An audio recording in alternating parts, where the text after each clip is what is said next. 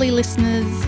My name is Nadine Neukirch. You're listening to the Psychology of Dating podcast, and I'm a clinical psychologist and dating coach. For today's episode, I want to talk to you about a topic that I've been curious about recently, which is what is your default setting? Is it to go to self blame? So you blame yourself rather than the other person in a situation, or do you automatically go to blaming others? And, you know, sometimes you might be in the middle and that could be quite beneficial, but sometimes we can have a bit of a default setting where our mind just automatically goes there. I have an example where two people can view the situation very differently. So, this happened to me uh, quite a while ago when I was on a date and I was with the person, we are both sitting on the bus, and we looked out the window and someone gave it it was a very obvious kind of scowl at us you know made eye contact frowned. There was kind of no denying that there was like some type of disgruntlement there. And my mind we actually shared you know what was our experience of this and what was going through our heads.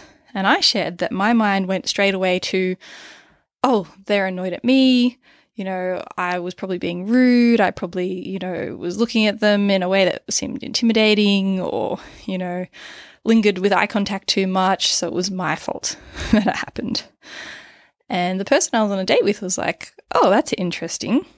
My mind went to, oh, that person's got something going on with them. You know, they can't manage their emotions. This situation is on them. So they went more to kind of putting, you know, the blame on the other person. And it was really curious because that was just a split second thing, you know, briefly on the bus, but so curious how our both our brains switched in different directions. One was self-blame, one was, you know, put the blame on the external situation. And this can really come up in dating. So you might find that if you're someone who goes to self-blame automatically, that if someone ghosts you, if they're not replying, that your brain automatically goes to what did I do on the last date? What did I say? Have I been too needy?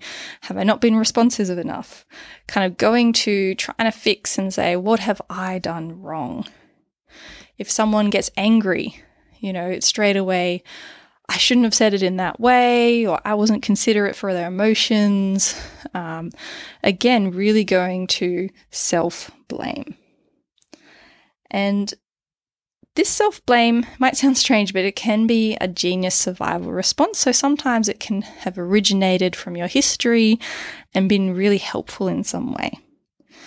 So if you're around someone maybe who is invalidating, or who maybe gets angry or can't, you know, regulate their own emotions or it's a difficult kind of circumstance, it can be safer to go to shame and self blame and kind of make yourself smaller, say less, kind of overthink what you've done wrong to keep the peace because that can reduce tension, it can reduce conflict and actually mean that you're safer or maybe that, you know, there's not as much adversity with the people around you.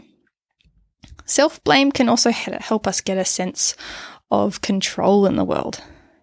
So it's hard to acknowledge sometimes there's really big things that happen out of our control that I can't fix or change and are painful. So if I, it can be really hard to acknowledge maybe something on someone important in my life is doing really unhealthy behaviors and I can't control that. Or, you know, big things like COVID that we can't control it.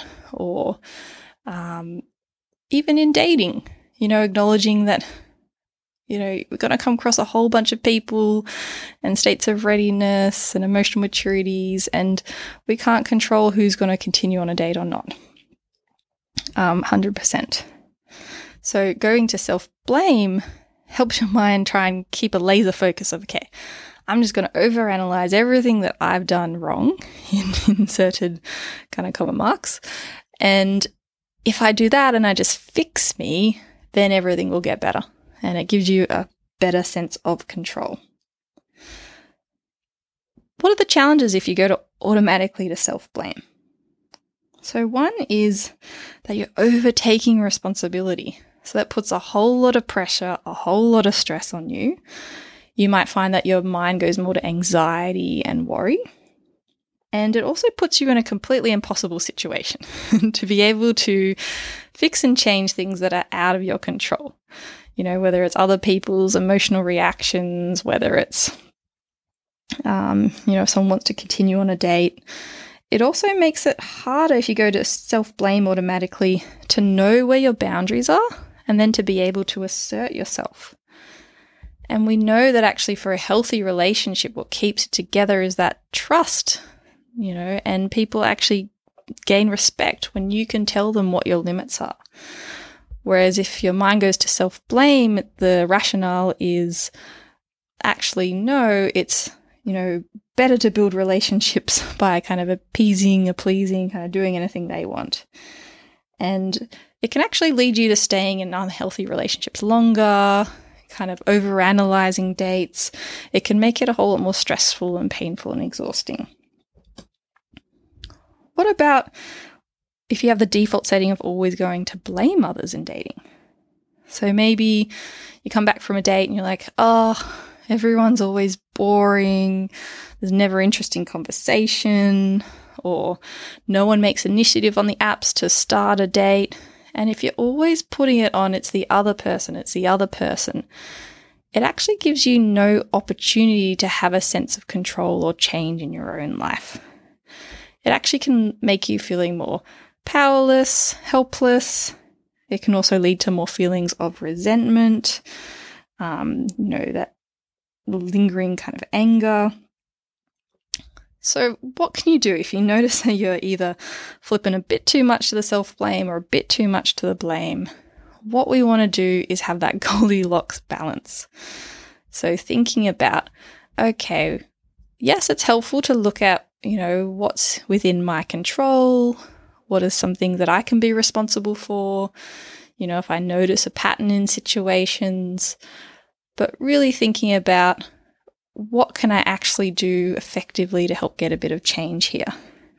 If you're noticing you're constantly in situations where you're being let down, instead of going to self blame and saying there's something wrong with me, rather looking at how can I assert myself more? so that I can attract people who respect that and move quicker away from people who don't. If you automatically go to blame, how can you take a bit of that responsibility for yourself?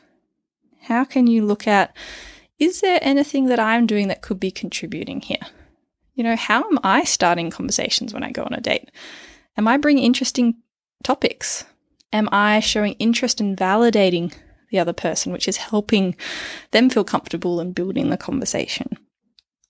Or am I actually following through and asking people on dates and not just waiting for them to do it? So, really being curious and asking yourself, is there anything within my control?